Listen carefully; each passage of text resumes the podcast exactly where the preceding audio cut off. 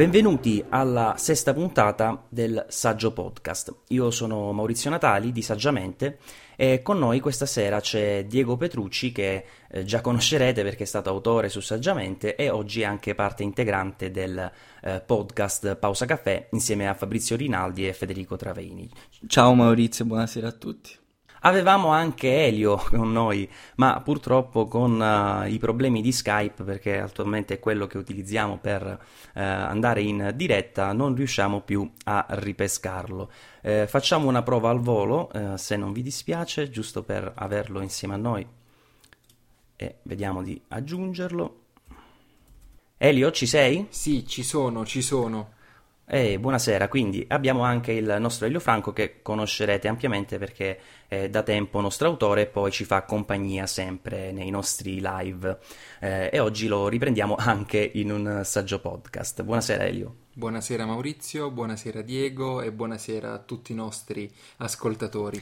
Noi siamo anche in diretta, come dicevamo, ehm, per questo ringraziamo eh, voi che ci ascoltate con passione, che recensite positivamente il nostro podcast su iTunes ehm, e diciamo che proveremo, eh, se possibile, a, ad essere online in diretta eh, almeno ogni 15 giorni. Il martedì è eh, diciamo la, la, la, serata che abbiamo prescelto, sempre comunque verso le 9, 9 e mezza di sera. Ovviamente vi avviseremo per tempo, ma comunque l'idea è quella di andare eh, in diretta ogni eh, martedì sera, o meglio, più precisamente, ogni due martedì.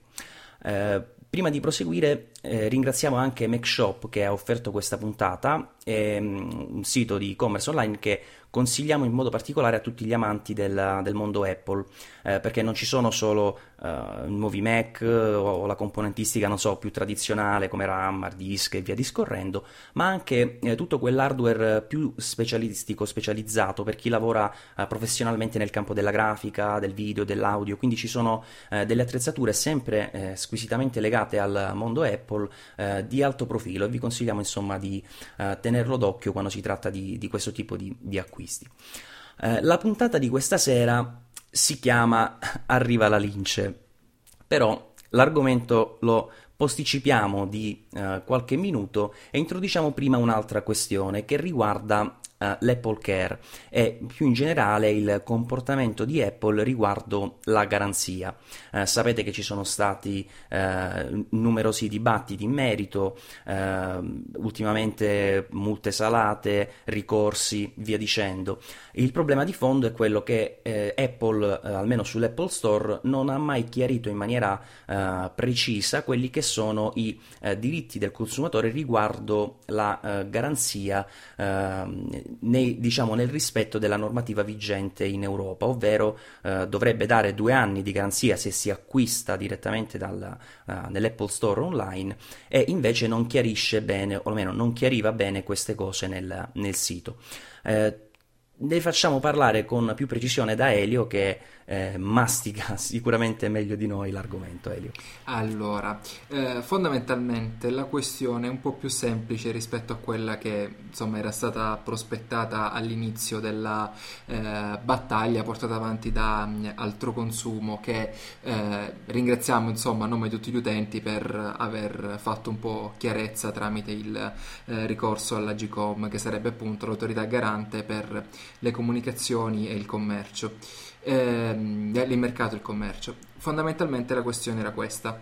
Se io compro un iPhone in un centro Apple, quindi in un Apple Store, in un Apple Store online o anche presso un, rivenditore, un rivenditore Apple, era, è necessario acquistare la garanzia che estende di un altro anno il supporto dato dall'azienda madre?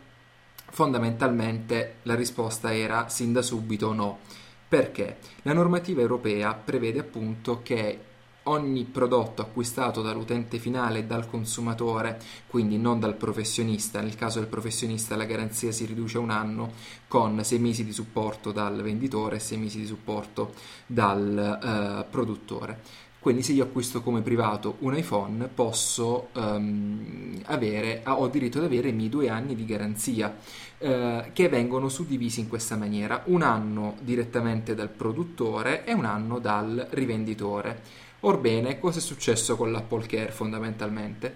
Uh, i, uh, l'Apple Store fisici e uh, i premium reseller premevano parecchio nell'acquisto di questo pacchetto, sostenendo appunto che il supporto da parte eh, di Apple fosse solamente di un anno e quindi la garanzia relativa al prodotto fosse solo di un anno. Di fatto si nascondevano dietro all'Apple Care, onde evitare appunto di poter essere eh, coinvolti in prima persona nel supporto per il secondo anno. Immaginiamo per esempio un iPhone di solito durante il secondo anno, almeno, almeno, quello che a me sta capitando con uh, l'iPhone 4S, sta iniziando a dare parecchi problemi con la batteria, a volte anche con la ricezione. Ovviamente io me, adesso mi devo andare a rivolgere al centro 3 da cui lo acquistai l'anno scorso Ora, il 103 l'anno scorso, per esempio, mi disse: No, guarda, hai solamente la garanzia per un anno, niente di più vero, perché Apple mi dà la garanzia per un anno, il 103 mi deve dare la garanzia per il secondo anno.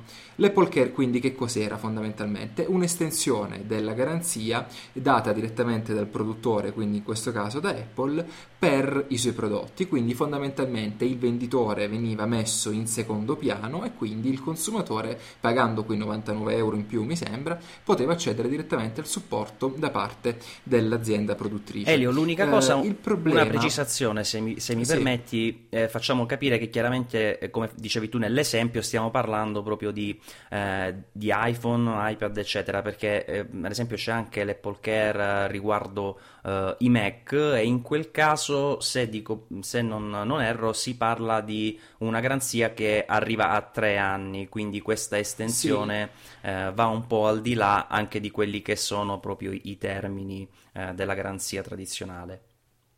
Infatti, ma ehm, per questo lo volevo analizzare un po' dopo, perché comunque su iPhone e iPad era un poco più facile portare l'esempio, perché ovviamente parliamo sempre dei eh, due anni.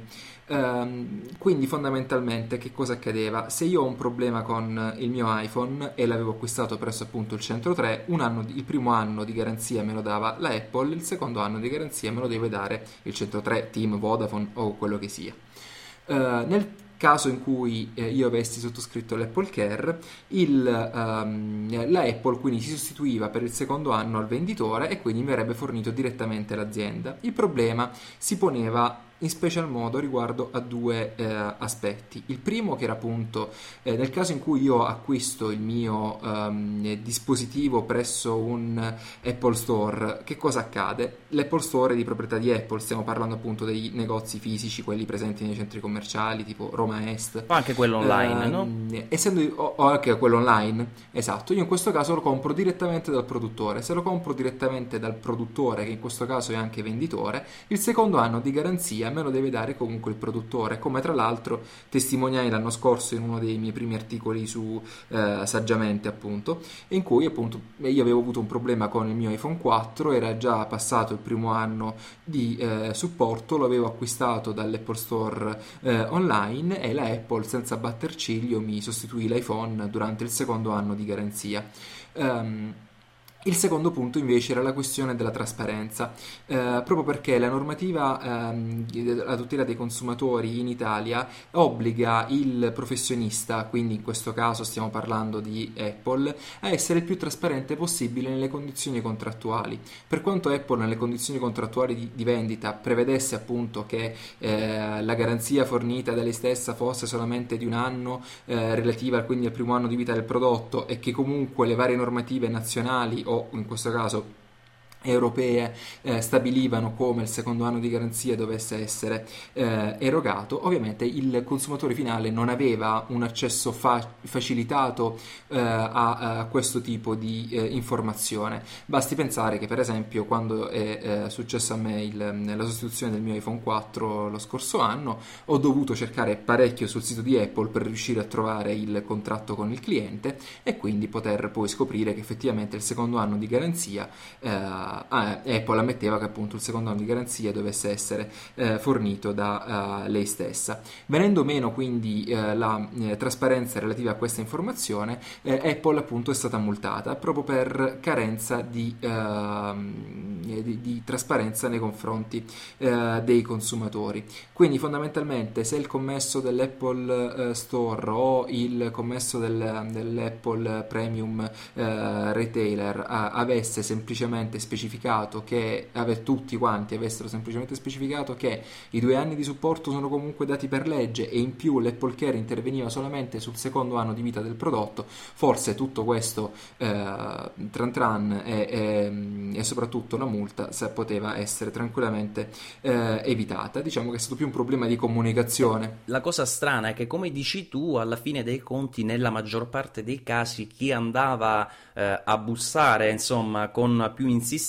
otteneva tranquillamente questa, eh, questo supporto in garanzia anche per il secondo anno. E soprattutto aggiungo molto spesso i prodotti eh, anche dopo il secondo anno se per esempio ricevono eh, cioè si accorgono che magari c'è un problema strutturale o comunque qualcosa che riguardava il, la costruzione insomma, iniziale del prodotto, eh, capita che facciano dei eh, programmi di richiamo dove vanno a sostituire gratuitamente questi componenti come è successo di recente con, eh, con l'iMac, no? Eh, tutti i modelli addirittura dal mi sembra ottobre 2009 richiamati e gratuitamente sostituito l'hard disk eh, interno, un Seagate da un tera che insomma probabilmente dava aveva dei problemi. Quindi comunque eh, giustamente lei, Apple, è anche forse andata al di là eh, di quello che doveva fare per legge quindi è proprio strano che si ostinassero a mostrare questo anno di garanzia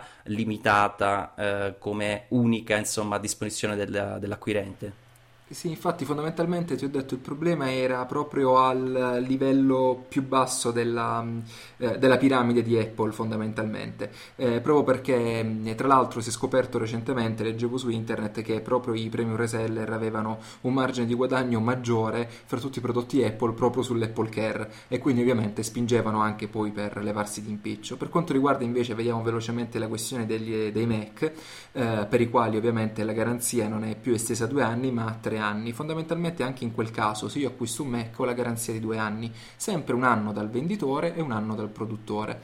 Un po' come per esempio accade da Euronix o da qualche altra catena, quando eh, tu vai ad acquistare un televisore ti dicono guarda se ci dai 30 euro in più eh, puoi tranquillamente eh, estendere la tua garanzia di 5, 6 anni, 10 anni anche a volte no? sul...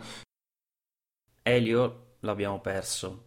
Purtroppo questa sera la, la linea stava già facendo delle bizze inizialmente. Niente, cascato Elio, vediamo se riusciamo, riusciamo a recuperarlo un po' più avanti. Eh, Diego, sull'argomento una curiosità, tu hai avuto delle esperienze in merito proprio alla garanzia dei, dei prodotti Apple prima che venisse, diciamo, adattata la comunicazione? No, sinceramente no, perché tutti i problemi che ho avuto sono, sono successi nel primo anno, quindi sono stato abbastanza fortunato e non ho avuto fondamentalmente problemi o bisogno di andare all'Apple Store. Poi ho sempre comprato tutto all'Apple Store. Perciò eh, la mia esperienza purtroppo per gli ascoltatori è limitata. Comunque volevo, volevo Vabbè, fare una domanda. Che non hai problemi. Sì, Dimmi. sì, infatti va bene. Quindi fondamentalmente da quello che mi pare di aver capito la garanzia, detto in maniera semplice, semplice, è per i due anni. Cioè se te vai lì nell'Apple Store non hai grossi problemi a farti fare quel trattamento per cui Apple è diventata famosa. Sì, sì, assolutamente. E come trattamento intendi, per esempio, le, i richiami o le sostituzioni quando trovano sì, dei... ha sempre avuto questo, mm. questo trattamento dei clienti piuttosto flessibile, diciamo, anche buono se si può vedere in questo modo. Sì, anche come, come succede con le, con le, auto, ad esempio, no? eh, capita che compri un'auto di buona qualità eh, e facilmente se c'è un problema a distanza di tempo ti richiamano. Eh, vabbè, poi in quel caso c'è anche una motivazione più importante perché ovviamente se trovano un problema all'auto è anche loro interesse evitare che tu ti possa far male per, per quello, però diciamo che di base eh, c'è questo tipo di comportamento. Elio, ti abbiamo ripescato, stavi finendo sì, l'argomento riguardo la garanzia per i Mac. Eh, più che altro quello che mi interessava sapere brevemente è questo. Noi abbiamo fatto l'esempio giustamente dell'Apple Care per eh, iPhone e iPad che comunque andava in, per certi versi a sovrapporsi con, eh, a livello temporale intendo, con quella che doveva essere data per legge. Eh, con i Mac invece si pone una questione diversa perché con l'Apple Care tu avevi una copertura a tre anni. Ora, gli, le Apple Care tra l'altro sono state ridotte, cioè mm, ritirate, scusami, dai negozi, giusto? Come dicevi, esatto. come dicevi anche tu. Quindi le può vendere solo Apple, eh, a quanto pare solo online, tra le altre cose.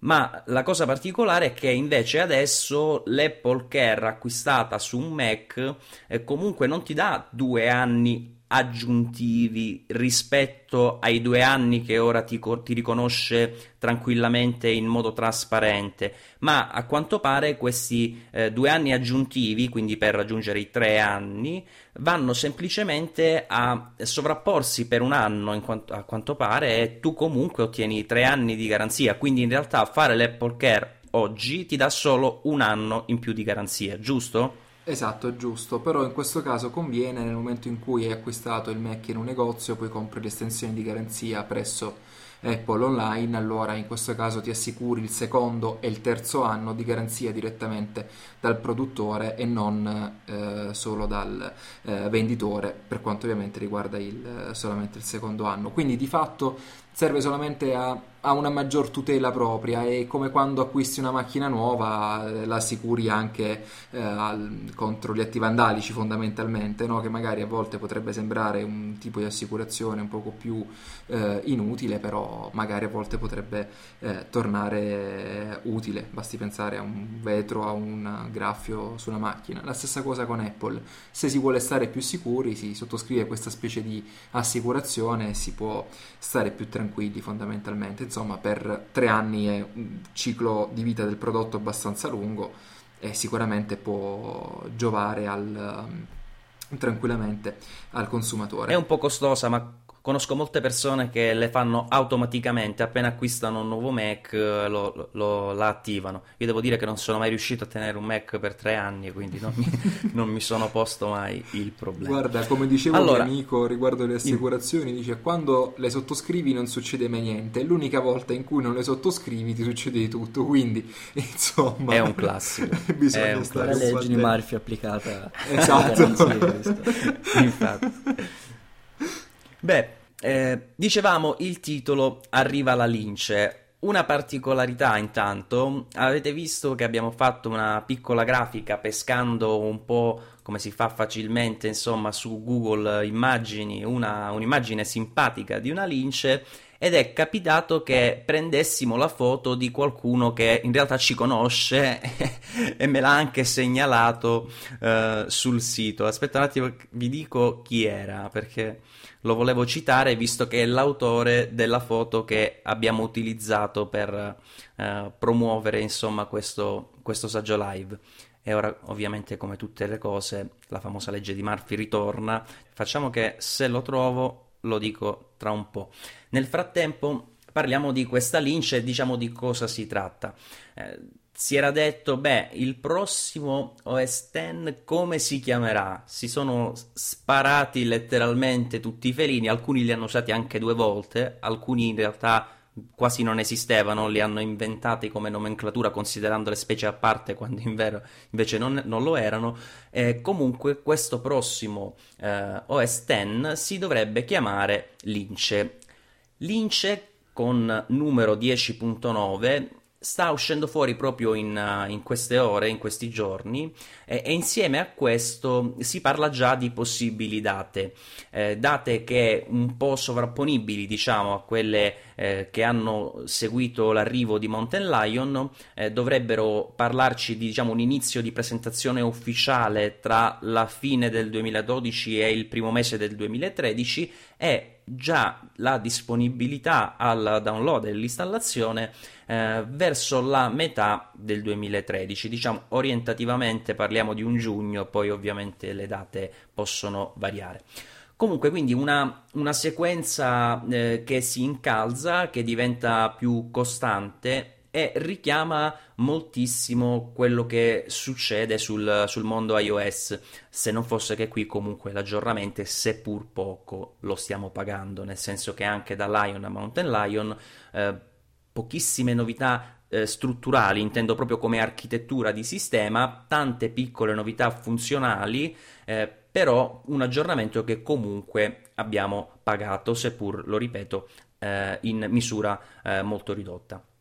E questo nuovo OS X, quindi lo ripetiamo, si dovrebbe chiamare Lynch, eh, al momento si sa che andrà a prendere altri due pezzi di iOS quindi dopo eh, centro notifiche, così come anche eh, le app note, eh, i reminder, cioè quindi promemoria, eccetera, eh, anche un'altra funzione quindi di derivazione iOS, anzi per la precisione due, una sarebbe l'integrazione di mappe, del framework delle mappe nel sistema, eh, che sicuramente ad esempio lo, vediamo, lo, vedremo nelle applicazioni Apple, poi eh, tutto da vedere dove altro andrà ad essere inserito, comunque sarà disponibile come framework eh, per lo sviluppo, quindi anche chi realizzerà applicazioni per Mac potrà integrarlo facilmente, almeno questo è quello che eh, sembra chiaro al momento, e poi eh, la cosa forse più simpatica ma anche interessante è la, la, l'acquisto di Siri. Beh, eh, questo discorso apre un po' una, una, riflessione più ampia, nel senso che ci sono almeno due o tre cose che, eh, sulle quali vorrei il vostro parere. La prima è eh, questo diciamo ehm, nuova considerazione del sistema operativo. Eh, una volta arrivava un nuovo sistema operativo, noi ci preparavamo con tempo, d- eh, verificavamo le applicazioni una a una se funzionavano, facevamo un backup oppure ne approfittavamo per fare il classico formattone, inizializzare tutto, installare un nuovo sistema operativo, quindi era uno step molto importante eh, mentre oggi eh, sembra che Apple ci stia indirizzando verso un aggiornamento molto più, eh, più leggero, più semplice, che però eh, a dispetto di un prezzo ridotto e una costanza quasi annuale, quindi non porterà eh, modifiche chissà di che tipo, ma si concentrerà prevalentemente sul, sulla, diciamo, sull'esperienza utente con le funzioni. Quindi anche qui una cosa che richiama particolarmente eh, iOS. E l'altra cosa sulla quale vorrei avere il, um, la vostra opinione riguarda proprio Siri, nel senso che esistono già da tempo delle applicazioni che ci consentono di comunicare con il computer e non parlo semplicemente di riconoscimento vocale ma anche di controllo. Avere però un sistema come Siri, quindi integrato nel sistema, automaticamente disponibile, senza previo eh, periodo di apprendimento, eccetera, eccetera, cioè tutte quelle caratteristiche che abbiamo imparato a, a conoscere con Siri, eh, mi fa un po' interrogare su quello che potrebbe essere eh, nella concezione di Apple, ma anche nella nostra concezione, il futuro della comunicazione tra, il, eh, tra noi, tra uomo e il computer. Chi di voi due vuole iniziare a dirci qualcosa? Diego, magari tu che Elio lo abbiamo già fatto parlare tanto con uh, il discorso delle, della garanzia. Vai, sulla questione aggiornamento è particolarmente interessante e ci aveva lasciato abbastanza interdetti un anno fa quando era stato annunciato questo ciclo rapidissimo, anche se ora ha più senso perché visto in luce dei recenti ristrutturamenti di tutta l'azienda, vediamo che Craig Federici, se non sbaglio il nome, è a capo sia di OS X che di iOS, perciò è più comodo sia per lui che forse per noi avere due sistemi che si aggiornano tutti e due con questa velocità. Non so quanto possa essere mh, mm, giudicabile la questione del costo perché se vai ad aggiornare così veloce e soprattutto un'azienda come Apple che punta tantissimo all'hardware, non vedo perché non potrebbe rendere il sistema operativo una sorta di commodity, ovvero renderlo gratuito, non puntarci ma usarlo solamente per aumentare l'effetto lock-in, cioè l'effetto te stai nel nostro ambiente, hai tutti i nostri strumenti e stai con noi fondamentalmente, che è sempre l'effetto che ha cercato di puntare Apple. Sono d'accordo. Sì, no, sono d'accordo con um, Diego soprattutto perché eh, fondamentalmente un ciclo di rilascio annuale può, potrebbe tranquillamente eh, innanzitutto portare Apple davvero a rendere un, uh, il sistema operativo gratuito. E, la gratuità del sistema operativo potrebbe portare molti più uh, utenti. Uh, di solito uh, basti pensare appunto anche a Microsoft che ha dovuto abbassare recentemente i costi di aggiornamento di Windows 8 in, proprio perché la concorrenza con, con, Apple ormai si stava facendo sentire anche sotto questo punto di vista. Ehm, è vero, la, eh, la, possibilità di fornire a tutti gli utenti la stessa esperienza per quanto venga diversificata fra desktop e eh, mobile anche di, eh, del ventaglio di applicazioni disponibili è sicuramente un punto a vantaggio di eh, OS X e di iOS eh, l'unica cosa che però mi viene un po' da sottolineare è che eh, mentre prima quando c'erano dei cicli di rilascio del sistema operativo molto più ampi c'erano anche delle e vere e proprie novità strutturali, basti pensare al passaggio da 32 ai 64 bit, basta pensare all'introduzione del, eh, di tanti anni fa del core audio o più di recente dell'OpenCL. Ehm, Adesso quello che vedo io è più una, sempre più una iOSizzazione di eh, OS X, quindi eh, introduzione di nuove applicazioni, nuove piccole funzioni, ma mai una ristrutturazione vera e propria alla base del sistema operativo. L'ultima mi sembra che sia avuta con eh, Snow Leopard, con l'abbandono del codice PowerPC e, e la ricompilazione del Finder in eh, Coco. No, anche con Lion comunque ci sono state delle importanti introduzioni a livello di sistema, tra l'altro anche il core storage di cui si parla uh, in questo periodo, poiché porta alle funzional- funzionalità di Fusion Drive che eh, abbiamo disponibile solo da, da, poco tempo, ma erano già state fisicamente eh, diciamo, pensate con l'introduzione di Lion e del core storage. È comunque vero che la maggior parte delle eh, funzionalità, almeno di presentazione che vediamo oggi, eh, puntano proprio sulle eh, sulle piccole cose, sul, su Mountain Lion, come dicevo prima, il centro notifiche piuttosto che promemoria, piuttosto che note, eccetera. Sicuramente si andrà eh, in questa direzione e penso che anche quando ci saranno delle modifiche importanti a livello di architettura, eh, in particolare aspettavamo da tempo qualcosa sul file system, ma eh, continuiamo ad avere questo eh, questo sistema vetusto. Comunque, a parte il file system, eh, le novità comunque saranno eh, sempre più eh, quelle più veicolate, diciamo quelle più comunicate, saranno ancora queste eh, di più immediata fruizione, come avviene quindi su, su iOS. Il problema è gli utenti su Mac sono pronti, Diego, a, a pensare al sistema operativo come una cosa che tutti gli anni aggi- stai lì ad aggiornare continuamente per avere l'ultima applicazioncina piuttosto che Siri o altro? Sinceramente non lo so, anche perché con, con via che il tempo che passa, non, gli utenti tablet, cioè gli utenti iPad, parliamoci chiari, andranno sempre ad aumentare, saranno in proporzione numerosissimi rispetto a quelli dei computer tradizionali. Perciò non so quanto possa convenire rendere simili le esperienze. Però comunque se uno va a pensare magari che i computer più i computer sono usati da utenti più esperti e lo saranno sempre di più e verranno quasi marginalizzati, probabilmente non credo ci siano problemi di sorta. E invece sul discorso della comunicazione, questo Siri sarà un, un mezzo flop oppure davvero porterà in maniera concreta uh, cioè ci porterà a fare un passo verso l'evoluzione della comunicazione col computer?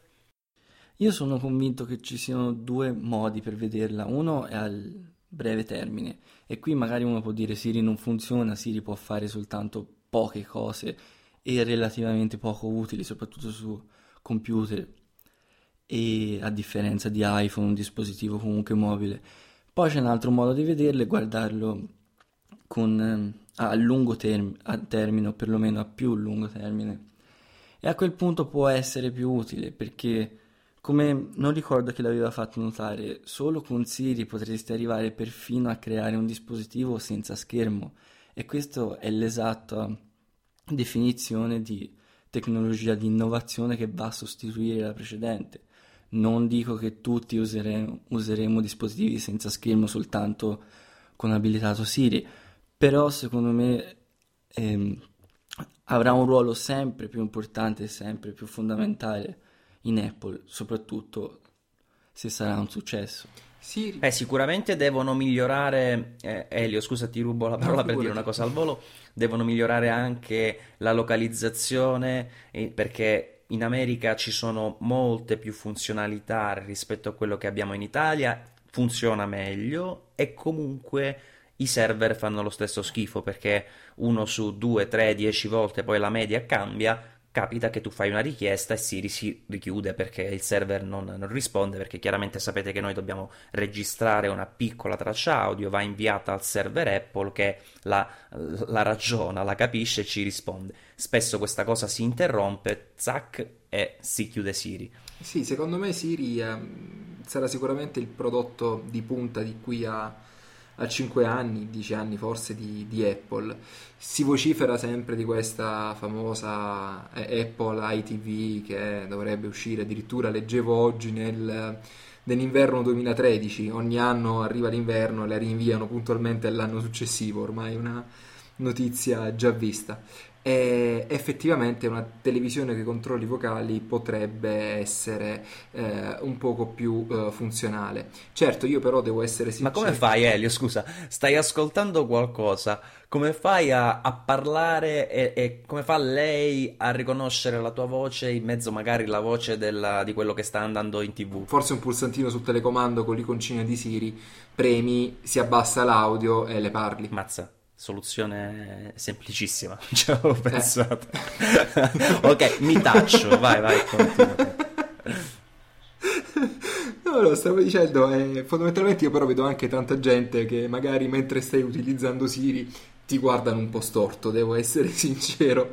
Quindi, eh, non lo so, secondo me bisogna ancora entrare nel meccanismo di Siri che sicuramente è molto utile, io lo, lo vedo, guido parecchio eh, e me ne accorgo alla guida quando anche a te molto spesso rispondo ai messaggi semplicemente dettandoli mentre eh, sto guidando. Volevo aggiungere una cosa che effettivamente questo, questo Siri se ci si pensa in prospettiva qualsiasi dispositivo collegato alla rete se Apple avesse una visione un po' più ampia eh, potrebbe dotarlo di, di, questo, di, questo, Siri e in teoria tu potresti parlare un po', un po', a tutto, non soltanto una questione di TV, ma potresti avere il modulo Siri sulla lavatrice per dire una sciocchezza, però su un telecomando teoria... senza TV.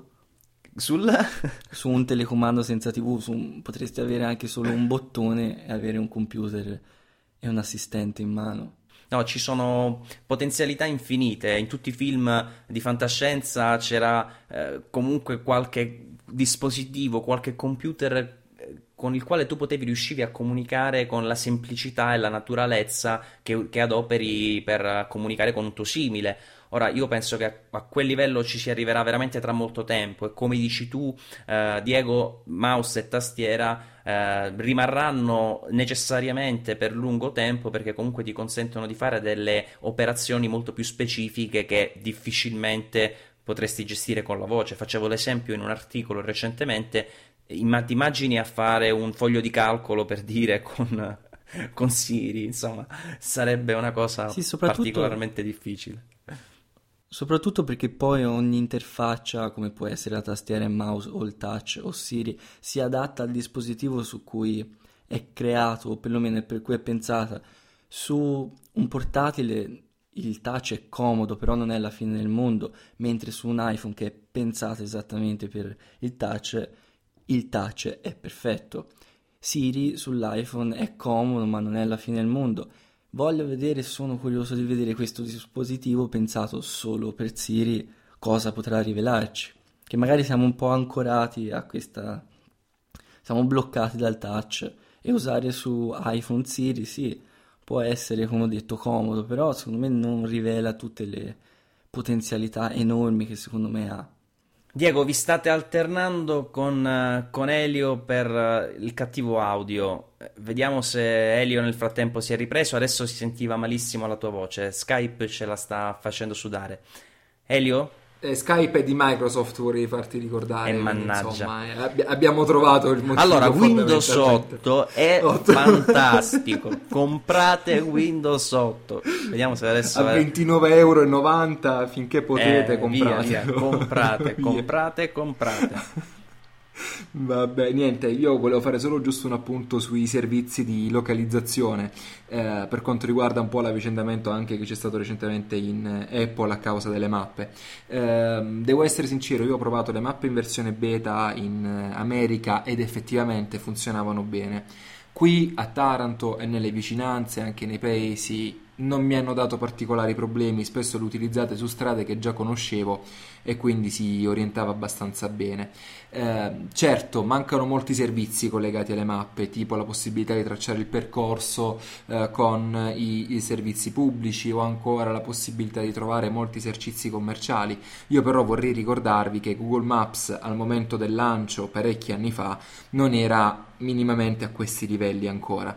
Quindi diamo un po' di tempo magari ad Apple per uh, eh, migliorare il servizio e certo l'unico appunto che le si può fare è forse di averlo lanciato un po' eh, prematuramente. E a proposito di servizi, eh, Diego, speriamo di averti ripescato e di nuovo in forma con l'audio. Mi sentite bene? Sì, prima si sentiva veramente Perfetto. Male. Allora, a proposito di servizi, dicevo, eh, Ieri o l'altro ieri, ora non ricordo esattamente, eh, Spotify ha lanciato una web app. Spotify è quel noto servizio che consente di eh, ascoltare musica, in realtà fa tante altre cose, ma di base eh, fa ascoltare musica ehm, e lo fa con eh, un canone mensile, anche se c'è un uh, primo piano, diciamo, di ingresso totalmente gratuito. Ci sono molti servizi simili eh, Spotify comunque è molto molto noto e conosciuto in, in, tutta Europa, sicuramente viene utilizzato tranne ovviamente in Italia dove è stato segato eh, proprio alla dogana da, dalle nostre major discografiche, eh, che, con le quali ovviamente non si è riuscito a trovare un accordo. Eh, però, dicevo, da un paio di giorni con la web application si era detto, lo avevamo detto anche noi sul blog, ci ha scritto un articolo Elio, che si poteva già utilizzare, bastava avere un account Facebook per entrare e iniziare a utilizzare quindi Spotify anche in Italia. Per la verità, a qualcuno ha funzionato. Elio, mi sembra che anche a te abbia funzionato, no? Sì, sì, lo sto usando proprio in questi giorni, quindi esatto. riesco a utilizzarlo tranquillamente ed è una bella esperienza utente, devo essere sincero, eh anche a livello grafico. E considera che la web app è anche molto limitata rispetto alla, al client proprio ufficiale che ha tantissime altre applicazioni anche integrate, insomma è molto, molto vasto. Sì, l'avevo utilizzato il client ufficiale quest'estate, insomma, mettendo un, un proxy eh, americano in modo tale da poter farmi riconoscere e quindi sfruttare quei 14 giorni di prova gratuita dell'account pro che eh, appunto eh, Spotify offre. Devo essere sincero, è stata davvero un'ottima esperienza. Io spero che il tanto vociferato servizio alla Spotify di iTunes possa migliorare ulteriormente eh, questa esperienza un po' in stile Apple, però vedremo un po' Ed ecco, in effetti hai pescato proprio l'argomento su cui ci volevamo focalizzare. Intanto Spotify, come dicevo, a te sta funzionando, a, a, qualcun altro sta funzionando anche, però a me e a tante altre persone con cui ho parlato continua a dare anche eh, quell'errore che eh, diciamo ci blocca l'utilizzo del servizio perché siamo in Italia fantastico, discriminazione proprio, eh, proprio, alla sorgente. Comunque, il problema che, come dicevi tu, Elio, si aggira con i proxy, perché cosa fa? L'applicazione verifica il tuo indirizzo IP, che è quello che ci dà la possibilità di capire eh, sicuramente in che zona sei, e quindi da quello capisce che sei in Italia e ti blocca eh, il, il servizio. Ora, sta succedendo a moltissime persone e non è chiaro sinceramente se eh, sia un errore l'una o l'altra cosa, cioè se sia un errore il fatto che molti lo stiano utilizzando o se sia un errore il fatto che tantissimi invece non riescono ad utilizzarlo. Ad ogni modo, finché non avremo le idee chiare, Diego, a proposito, facciamo al volo anche questo sondaggio. A te ha funzionato sempre se lo hai provato? Sì, ha funzionato e anch'io ho notato che è una bella esperienza utente. Non, non ho apprezzato tanto l'utilizzo di Flash, mi pare che ci sia. Però comunque ci adeguiamo, quel poco che abbiamo ci adeguiamo. Sembra un bel prodotto comunque. E, ehm, e invece, dicevo, il, il client ufficiale comunque che non è utilizzabile per le ragioni di cui sopra, eh, se avete un... Uh, ora non vorrei ecco, invogliarvi a seguire una pratica non totalmente corretta, però c'è chi con un proxy server, eh, su Mac ad esempio c'è Netshade che funziona molto bene, riesce comunque a registrarsi e a, eh, ad usufruire di questo servizio di Spotify che è veramente ottimo, completo e il client, dicevo, ha ancora più funzioni della web application e consente sostanzialmente di ascoltare illimitatamente la propria musica e con eh, i servizi di, eh, anche a pagamento si ha la possibilità di crearsi le playlist, di scaricarsi la musica, di sincronizzare le playlist, insomma si può fare davvero tanto e si trova moltissima musica. Ma come diceva Elio, la questione è a questo punto iTunes, Apple, anche con il recentissimo iTunes Match che consente la, diciamo, di avere i brani eh, nella nuvola con, eh, con iCloud e di poi scaricarli su tutti i dispositivi, con tra l'altro quella particolare caratteristica che pur trovando un MP3 non acquistato diciamo in maniera eh, legale senza DRM eccetera te lo comunque eh, aggancia al tuo account e quindi lo puoi scaricare legalmente da iTunes su qualsiasi dispositivo collegato al tuo account iCloud comunque iTunes continua eh, lei che aveva innovato tantissimo in questo settore ad essere a questo punto un po' più indietro perché eh, ripropone il classico ragionamento del, del, file dell'MP3 che per quanto sia in the cloud, diciamo così, te lo devi sempre eh, scaricare o comunque lo consideri fisicamente come un file che è tuo e quando ti serve lo puoi mettere in esecuzione. La differenza con questi servizi eh, è, è, enorme perché tu lì sì paghi un canone mensile, però hai qualsiasi musica senza proprio eh, doverti preoccupare del concetto di acquisto questo brano, acquisto quest'altro brano, eh, cosa è mio e cosa non è mio, insomma, diventa ecco un servizio. E Elio, tu ricordavi che qualche tempo fa Apple aveva acquistato un'azienda eh, che era specializza- si stava specializzando per la verità in questo settore e sembrava che eh, dovesse da un momento all'altro eh, lanciare anche lei un servizio simile, servizio che non è mai arrivato. Esatto, esattamente era l'ala mi sembra. Eh, io credo che quell'acquisizione sia stata la classica acquisizione alla Apple. Acquistiamo una società, una startup che si sta specializzando in un nuovo servizio, non tanto per poter acquisire quel servizio e integrarlo nei nostri software, quanto per le menti che ci sono dietro lo sviluppo della nuova applicazione. Eh, secondo me, per esempio, dietro iTunes Match c'è sicuramente il team di eh, lala.com.